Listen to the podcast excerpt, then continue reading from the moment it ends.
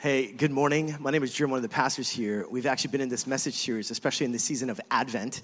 Now, Advent is this word that comes from a root word in Latin that means arrival or coming. And here's the idea the principle is that the God who created the universe and everything in it is a God who's actually taken on flesh and, and walked amongst us.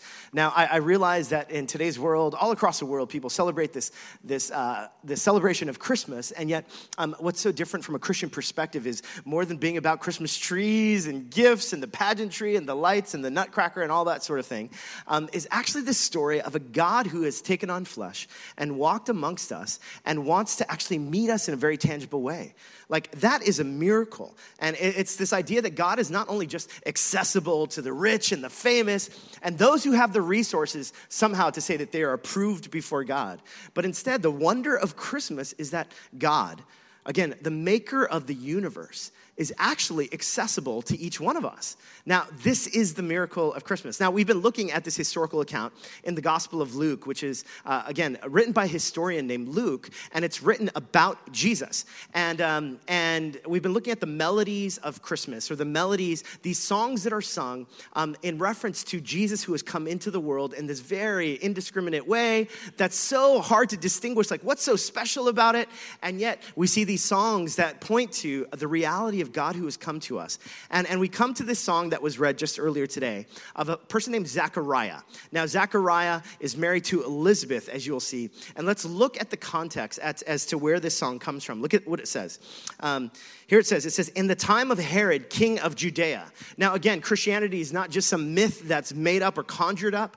It's actually rooted in history. And so if you're wondering, like, oh, do, can I really believe this? Well, look up Herod in Judea and notice that he was a real king who lived. And there was a priest named Zechariah um, who belonged to the priestly division of Abijah.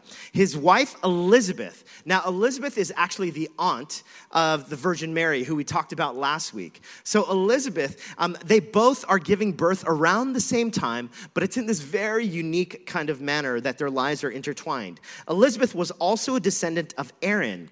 Both of them, this is Elizabeth and Zechariah, were righteous in the sight of God, observing all the Lord's commands and decrees blamelessly. In other words, these were upright people. It's not like these are rebellious people who are not following God, you know? Um, and, and, this clue is given about them, and uh, see how important that is. But they were childless because Elizabeth was not able to conceive, and they were both very old. Now, that clue is given about something then that they've been longing for and praying after. Then an angel of the Lord appeared to him, this is Zechariah, standing at the right side of the altar of incense. When Zechariah saw him, he was startled and was gripped with fear. But the angel said to him, Do not be afraid, Zechariah. Your prayer has been heard. Now, could you imagine? He's older in age. He's probably been praying this that God would bless them with a child for a long time. Uh, your wife Elizabeth will bear you a son, and you are to call him John. He will bring back many of the people of Israel to the Lord their God, and he will go on before the Lord in the spirit and power of Elijah to turn the hearts of the parents to their children and the disobedient to the wisdom of the righteous, to make ready a people prepared for the Lord. In other words, this word is given about this child John and what John will do. Now, notice what it says Zechariah asked the angel, How can I be sure of this? Because I'm old. I mean, that's essentially what he's saying, right? He says, I'm an old man, and my wife, she's old too. Like, do you see? It's, it's just a natural question. Like, listen, we've been praying for this. We've gotten our hopes up and down at different moments. And I just wanted to know, like, how in the world can we trust that this is really going to happen? Uh, the angel said to him, I am Gabriel. I stand in the presence of God, and I've been sent to speak to you and to tell you this good news. And now, look at what Gabriel says you will be silent why? And not able to speak until the day that it happens. Why? Because you did not believe my words, which will come true at their appointed time. Meanwhile, the people were waiting for Zechariah and wondering why he stayed so long in the temple. When he came out, he could not speak to them. And, so they realized he had seen a vision in the temple, for he kept making signs to them. He's gesturing wildly, right? But remained unable to speak. Poor Zechariah. What's going on? When his time of service was completed, he returned home. After this, his wife Elizabeth became pregnant and for five months remained in seclusion. Now, here's what's stunning about this. Here Zechariah is. He's been praying earnestly. And uh, the text already tells us, like, he's someone who's been walking righteously. He's been a stand up person. So, of all the people to have prayed, like, this is one of the good guys. His prayer has been answered. Now, in one of the stunning revelations of this moment, though, this, this angel comes to Zechariah and is basically like, We've heard your prayers. Your prayer has been answered. You're gonna give birth to a son. I mean, could you imagine for Zechariah? It's like, this is amazing. Now, here he is as someone who's walked uprightly, and all of a sudden he's basically like, he's like, um, but just a quick question. Are we old? How in the world is this going to happen? Now, could you imagine for Zechariah? He's prayed earnestly. His hopes have gotten up many different times, and then they've been dashed perhaps at different moments. But finally, he comes to this moment where he, he basically is asking this question How in the world is this going to happen? And in, in so doing, he's a righteous man, he's blameless. And still, Gabriel's like cold blooded cold blooded angel right here. Gabriel basically says, You know what? Because you doubted me, you're gonna be silent. Could you imagine for Zechariah? I, if I were Zechariah in that moment, I'd be like, what are you talking about? I just, all I, I was just asking a question. I thought there were no stupid questions. Like, please, like, what, what are you talking about? And all of a sudden, he can't speak anymore. Now, again, it's not like Zechariah is some wayward, rebellious person. This is like an upright, godly. Uh, his, his reputation in the community is sterling. And even for someone like Zechariah, God causes him to be silent in waiting. That is cold blooded. I mean, of all the people, it's like, God, can you do this to someone else? Can you smite someone else with silence? But of all the people, you do this to poor Zechariah. All he's doing is longing to see the fulfillment of his prayers. Now, look at what happens. When it was time for Elizabeth to have her baby, she gave birth to a son. Her neighbors and relatives heard that the Lord had shown her great mercy, and they shared her joy. Could you imagine? People are like rejoicing because they know that Elizabeth and Zechariah have been old, but somehow God has heard their prayer. And, and they know that something weird is happening with Zechariah. On the eighth day, they came to circumcise the child, and they were going to name him after his father, Zechariah, which is customary in those times. In the ancient world, people would name their children part of the lineage of these common names. But his mother spoke up and said, No, he is to be called John. they said to her, There is no one among your relatives who has that name. Then they made signs to his father because they realized that, again, he can't speak at all. And look at what happens to find out what he would like to name the child. He asked for a writing tablet, and to everyone's astonishment, he wrote, His name is John. I mean, could you imagine? Everyone's like, Oh my goodness. Something extraordinary has happened. Immediately, his mouth was opened and his tongue set free, and he began to speak, praising God. And this is the context where Zechariah begins his song. I mean, this is crazy, right? Because Zechariah is a righteous person. And yet, somehow, because Zechariah has shown a little bit of this, like, God, I don't know, how in the world are you gonna do this? He's given silence and waiting as a means to somehow do something in his life until the birth of John. Now, again, a part of me is kind of like, yo, Zechariah is a righteous person. Of all the people you should um, give silence to, you should give silence to all those other people that talk all the time. But for this person, he's a righteous person. And yet, here's the revelation, because here's what's so crazy about the gift of silence and waiting is that what you see throughout the scriptures is that God often uses silence and waiting to form us, transform us, and make us into who God wants us to be. Even though Zechariah is a righteous person, there's a way in which God is going to use this period of waiting and silence to change Zechariah, to decenter Zechariah. All these questions of control and whatever else, God wants to use silence to reveal himself to Zechariah in ways that only silence and waiting can. And this is why, even in the life of Jesus, you see Jesus with all of his ministry, and when crowds are surrounding around Jesus, oftentimes it'll say that Jesus will, will steal away from the crowd just for some silence in uh, the mountainside to pray, to be still. Jesus himself models this rhythm of going, of retreating, of going away to be silent, to somehow hear from God in many ways, kind of the invitation of the spiritual journey is that we become a people who are used to retreating away from all the noise and all the proclivities to speak and talk and control and, and direct our own lives. And somehow, what we need to be given is this gift of silence and waiting. Uh, check out what it says in Psalm chapter 62, verse 5. Look at what it says. It says, My soul, wait in silence for God alone, for my hope is from Him. Throughout the Psalms, it talks about waiting on God and in silence. Now, here's the thing I realize in New York City, this is one of the hardest messages to receive. this idea of waiting in silence.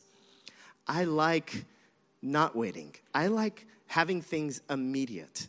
Um, do, do, you remember those times when, before the subways actually started posting how many minutes before the train would come? Do you remember those days, anyone? Or do you remember before there were apps um, where it could tell us when the train was coming? But you know what? Even with all those things, I mean, isn't it true? Like you see, it's got like, it's five minutes away. But uh, have you ever done this before, right? It's like five minutes away. You see it on the thing, but you're just kind of like, you just look down you know what I'm talking about, right? You're looking down and you're just peering just for those two lights to appear. And, and somehow there's almost this belief that the, the sterner and harder you look, that somehow those lights are going to miraculously appear. Because that's the kind of power we have as New Yorkers. And then when it's still not coming you just you kind of walk a little bit closer as if as if there's more control there you know and then you get on your knees. And then you're just kind of like looking. Uh, i mean isn't this true? Like the, the impatience of a new yorker the, the like gosh it's so difficult to wait and yet, waiting is, is part of what God uses to form us. Can you imagine for Zechariah? He's been waiting so long. He's an old man. He's been praying for this. All he had was a question. And yet, God's like, you know what? I, I still want to form something in you. That somehow I need to, to show you through waiting in silence that you are not the center, you are not in control. And, and somehow, could you imagine? Like, he first, he's silent then he's got he's waited his entire life for Elizabeth to, get, to have a healthy pregnancy. Then he's now got to wait nine months. It's not even like a day or 30 minutes or Amazon, you know, like two to three day delivery, which is like way too long for any of us. It, it's he's got to wait nine months now. And then even after the nine months, he gives birth, and still now there's a circumcision. He's still waiting, just waiting to say something. And yet, here's what the scriptures show us is that throughout the scripture, silence and waiting are often used to form us. And God often meets us in that silence and waiting. Now, our tradition, our evangelical Protestant tradition as Christians, uh, when I went to seminary school, which is like graduate school where I learned theology, scripture, um, church history, things like that, um, I took two full semesters on preaching. Some of you are like, you probably needed another year or two, Drew. But uh, listen, that's okay. But I mean, here's the idea though. I took two semesters on preaching, a full year of learning just how to da la la la la la la, how to talk. You know what's stunning is I, I didn't take any classes on how to be silent, on how to wait on how to let God form me by just waiting in prayer. And even for a righteous person like Zechariah, God wants to form something through silence and waiting. Some of us are in this in between season where maybe when it comes to your job situation, you're just in the season of waiting. Whether you're in a season of unemployment, or you've been waiting for that raise, or you've been waiting for just some sort of thing to break for you. Or maybe when it comes to your relationships, you've just been waiting, it feels like, oh my goodness, God, where are you? And what if God wasn't coming to you, not necessarily at the end of that, but what if God is coming to you in the waiting and in the silence? What if God's invitation for you is to learn what it means to not be in control, to recognize that God is God and that God is working? Now, I love this quote from the Austrian poet Rilke. Here's what he, he writes He writes, Be patient toward all that is unsolved in your heart and try to love the questions themselves. Live the questions now. Perhaps you will then gradually, without noticing it, live along some distant day into the answer. Some of us are impatient, our New Yorker tendencies. Want everything to be fixed. We want to be in control. We want the app that's going to solve everything. And you're wondering why I'm gesturing so wildly right now? To channel my own inner New York impatient. I need to make this thing happen. But what if God meets us in the waiting and in the silence? I can imagine Zechariah wanting to say anything and everything, and God's like, no, no, no, no. Can't say anything right now. Zechariah wants to tell people what he thinks that should happen. And God's like, no, no, no, no, I'm gonna, I'm gonna silence you. Because there's a way that I'm going to form you. God often meets us in silence and in waiting. Now, this is what uh, is so stunning is the revelation of look at Zechariah's song now. Look at what he sings after his mouth is opened, his father Zechariah was filled with the Holy Spirit and he prophesied. He, he, he, he started to sing, God, thank you for opening up my mouth.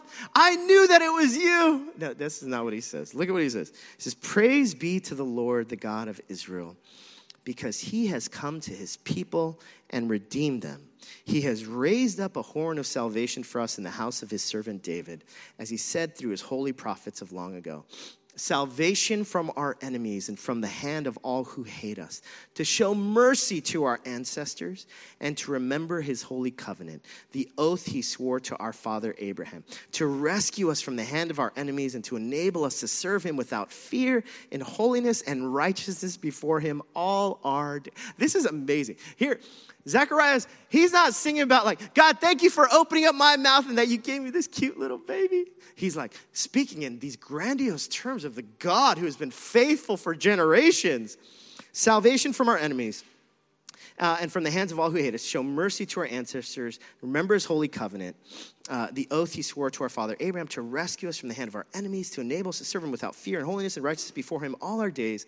And you, my child, this is John the Baptist, will be called a prophet of the Most High, for you will go on before the Lord to prepare the way for him.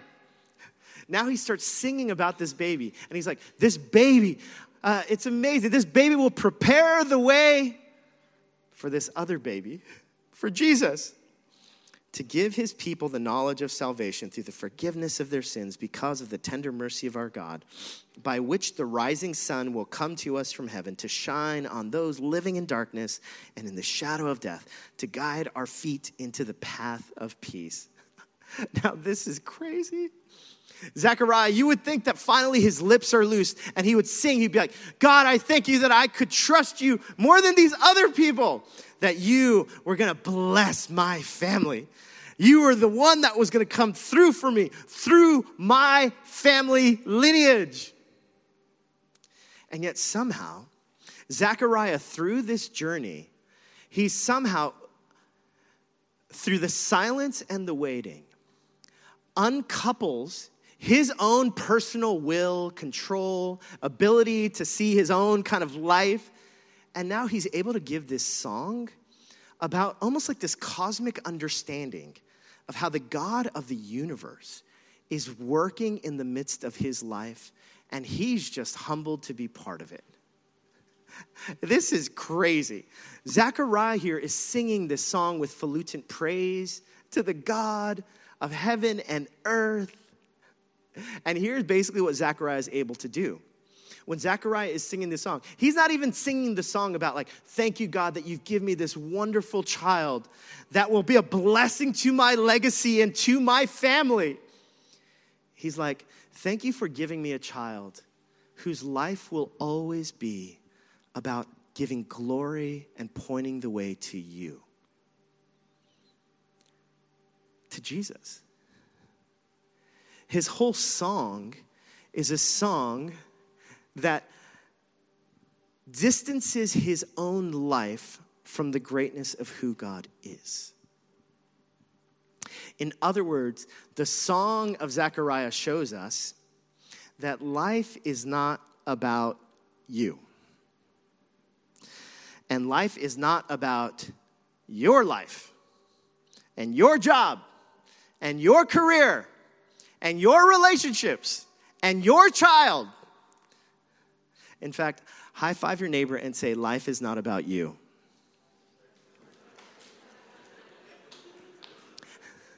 high five your other neighbor and say, Life is not about you either.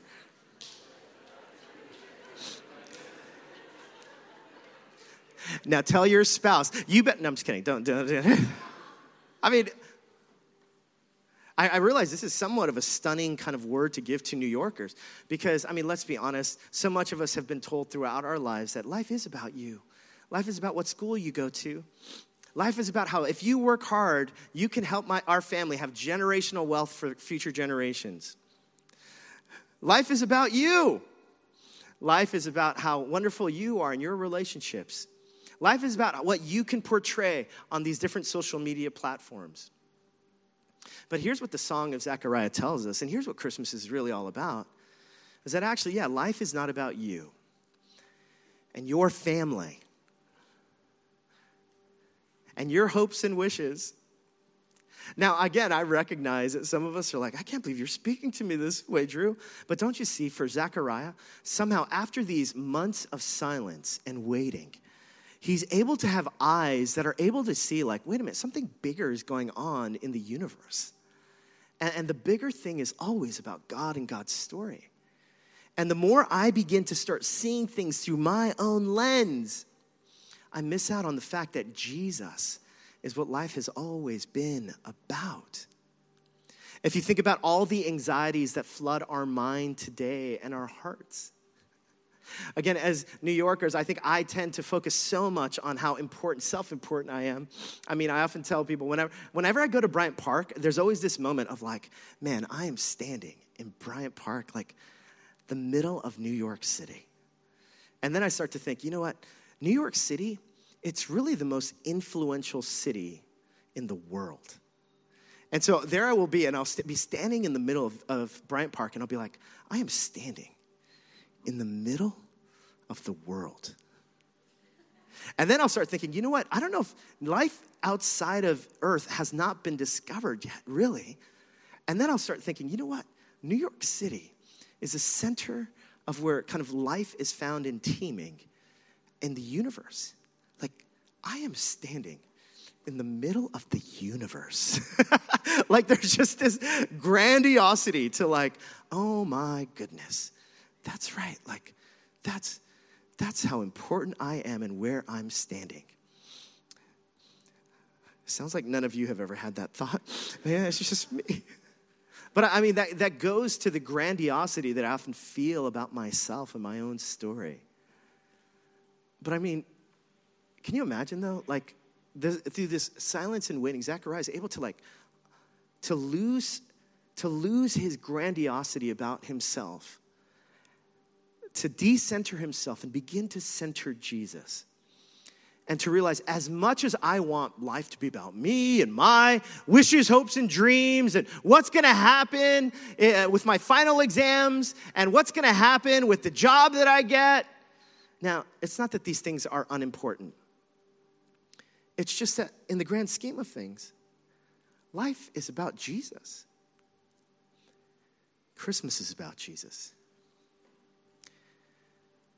It's about the creator of the universe has come into the world to meet us, to show us that God has come, that we can come and adore him, and we can have a relationship with this God. Last week, I used uh, this quote from Richard Rohr. He says, Some people see things as they are through my own kind of wishes, hopes, and dreams, and longings and hopes, through my own kind of myopic vision for what I want with my life and my goals and my ambitions. Now, those are all wonderful things, and I'm not saying to somehow lose those things. But what would it look like to gain a perspective, not, not to see things as you and I are, but to see things as they truly are? That the reality is, each one of us, we will die one day the city moves on. But you know what? God is over all and in all and has created everything. And this God, who's worthy of all highest praise and glory, is a God who wants to meet you and me. The God who wants to show us that Jesus is the center of the universe and Jesus has come into the world. Now, here's the stunning kind of news about this Jesus. The more we start to center on Jesus, the more you study who Jesus is, you find that Jesus is God in the flesh who has come to us to give his life for us, for you and for me. So the more we begin to say, Jesus, it's all about you, the more we realize that God has always been a God who has been for you and me. And, and it's only when we're able to surrender to this kind of love to a God like that, to a God of infinite love, of infinite grace, a God who has everything under control, including your future, including your future spouse or your future family, or if you're single, whatever it might be, God has your future. And this God is a God who loves you, who has always been for you. And the, the revelation for Zechariah's song is to start saying, you know what? God, it's not about me. Life is not about me, life is about Jesus. And it's time for me to start seeing things through my own kind of lens, but to now begin to see things through the eyes of a God who somehow, even in the midst of waiting and silence, God is doing something.